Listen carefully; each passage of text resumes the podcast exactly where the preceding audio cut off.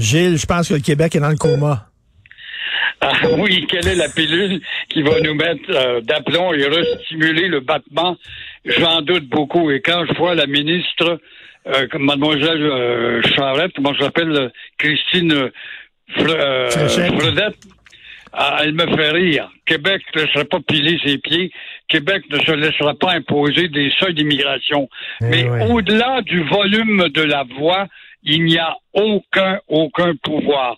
Benoît Pelletier, qui est un constitutionnaliste quand même aimé, fédéraliste, disait, sans une ouverture de la Constitution, oublions ça. Et moi, je comprends pas, Richard, s'il y en a deux qui en ont parlé depuis deux, trois ans, des révélations qu'on nous fait voir comme si c'était une grande découverte. Il y a des années, on parlait de ça, des 100 millions d'habitants qu'on veut masser le long de la frontière. On parlait de la frontière américaine et 200 euh, kilomètres au nord, au-delà de Mont-Laurier. On veut pas vivre là. Alors la bande vivable pourrait accueillir 100 millions d'habitants. Mais euh, on applique le rapport Durham 260 ans plus tard. Et où est la sonnerie, la sonnerie, l'alarme de messieurs, dames de la coalition? Je- J'en vois pas. C'est bien beau ce qu'elle Ouais. dit, là, la ministre, mais ça demeure des vœux pieux, sans pouvoir, sans décision, sans offensive, encore une fois. Mais est-ce que c'est possible qu'on peut s'imaginer que nous sommes des Gaulois face à ces Césars qui sont à Toronto ou à Ottawa? Soyons quand même réalistes. Voulons-nous vivre en français quand nos jeunes dans les cours d'école préfèrent se parler en anglais entre eux? Sommes-nous réalistes quand euh, il y a des milliers de parents qui s'évertuent à donner des prénoms en anglais à leurs enfants? Pourquoi tu donnes un prénom anglais à ta fille? Ils te répondent, moi j'entends ça souvent. Moi, je vais être sur le bord du bon côté, c'est celui de l'avenir de l'Amérique du Nord. Alors, quand tu as des petits commerçants qui passent pour des génies en marketing et influenceurs, tels Olivier Primo, qui euh, nous respecte très bien avec ses pizzas de slice euh, gang, tu as une idée justement du désir de notre des petites gens qui s'en foutent. Quand notre culture est agonisante, quand on a beau voir, tiens, ça c'est nous autres, dans les pages du Journal de Montréal, les du Rocher, les euh, combien d'autres, les les euh, Fournier, les euh, j'oublie, les Proux, les euh, les Facales, les euh, Martineau et combien d'autres, les Bombardiers, bon, et puis les Dumont. On est tous ensemble, Ouais, on ouais. parle de ça depuis des années, toujours sans résultat, parce qu'il n'y a pas de grand chapeau Ben- à la tête de la nation. Et regardez, en même temps, regardez ça, les, étudiants, nos jeunes, la relève, nos enfants, ils, réussissent pas leur examen de, français.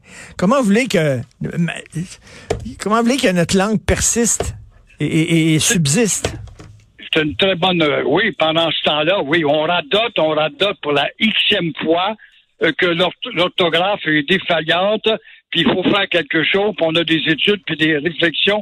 Mais ça fait 20, moi, ça fait 60 ans que je suis derrière un micro. J'ai entendu ça en, en 65, 70, 75, 80. C'est toujours, il y a eu Claude Ryan à un moment donné, qui était un gars respectable, qui aimait la langue, qui a été ministre de l'Éducation. On a dit, ah là, ça va marcher. Quand il est arrivé, il a dit, on va multiplier les dictées. Alors, Eh oui. malgré la... Hein? Qu'est-ce qu'on attend pour remettre la dictée à l'ordre du jour? Qu'est-ce qu'on attend? Voilà. Quand j'entends, bon, Ryan disait ça, on va améliorer ça par le biais de la multiplication des dictées. Mais on a tellement d'experts dans un secteur et un autre qui se mettent là-dedans, puis on n'avance pas, puis on recule. Et là, Drainville, je veux bien croire qu'il est sincère, il veut améliorer, il promet d'améliorer, mais comment? Ça fait 25 fois que l'on entend ça. Je me demande, moi, Richard, si en bout de ligne, comme nous autres, les, les columnistes, on s'est tellement tardé là-dessus, notre inquiétude, on n'a aucune portée. On me demande si euh, la nation, la nouvelle génération, a pas adopté cette mentalité pour reprendre Albert Camus. Il n'y a pas de honte à préférer le bonheur, et le bonheur se trouve-t-il dans l'assimilation? Si c'est ça, c'est grave en mot à dit. Tout à fait. Vous voulez parler de Marc Lalonde, l'ancien ministre qui est décédé. Moi, tout ce que je connais de Marc Lalonde, c'est on le voit danser euh, de façon un peu ridicule dans un film de, de Pierre Falardeau.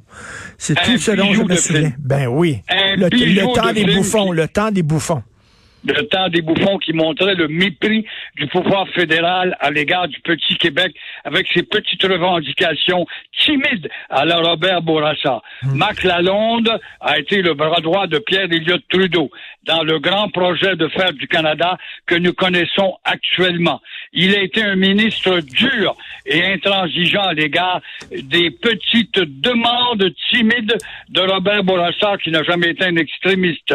Mais l'image que je retiens de Marc Lalonde, il n'y a pas de doute, c'est un gars compétent, un gars fort intellectuellement, mais on l'avait appelé, on le baptisait, nous autres, à l'époque, Richard, le ministre de la pompe.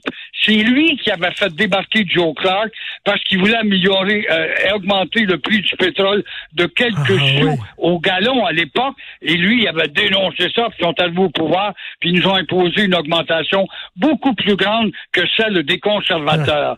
Et euh, les Belges, les Belges qui avaient négocié la vente, parce que là, il va doter le Canada de Petrofina, il faut qu'on soit dans le décor. Alors, Petrofina, c'était assis à la table et il y avait des, des Belges que j'ai bien connus en affaires à Montréal. Ils disaient, vous êtes des mauvais négociateurs, les Canadiens. Comment ça? Vous auriez pu, vous avez payé 600 millions de dollars pour acheter Petro-Fina, qui devient Petro-Canada, et euh, à, à 100 ou 200 millions de moins, on aurait probablement baissé, mais on ne savait pas que vous auriez été aussi faible en négociation pour payer 200 millions de trop pour euh, hmm. euh. Merci beaucoup, Gilles. Merci pour cette leçon d'histoire. On se reparle demain. Bonne journée.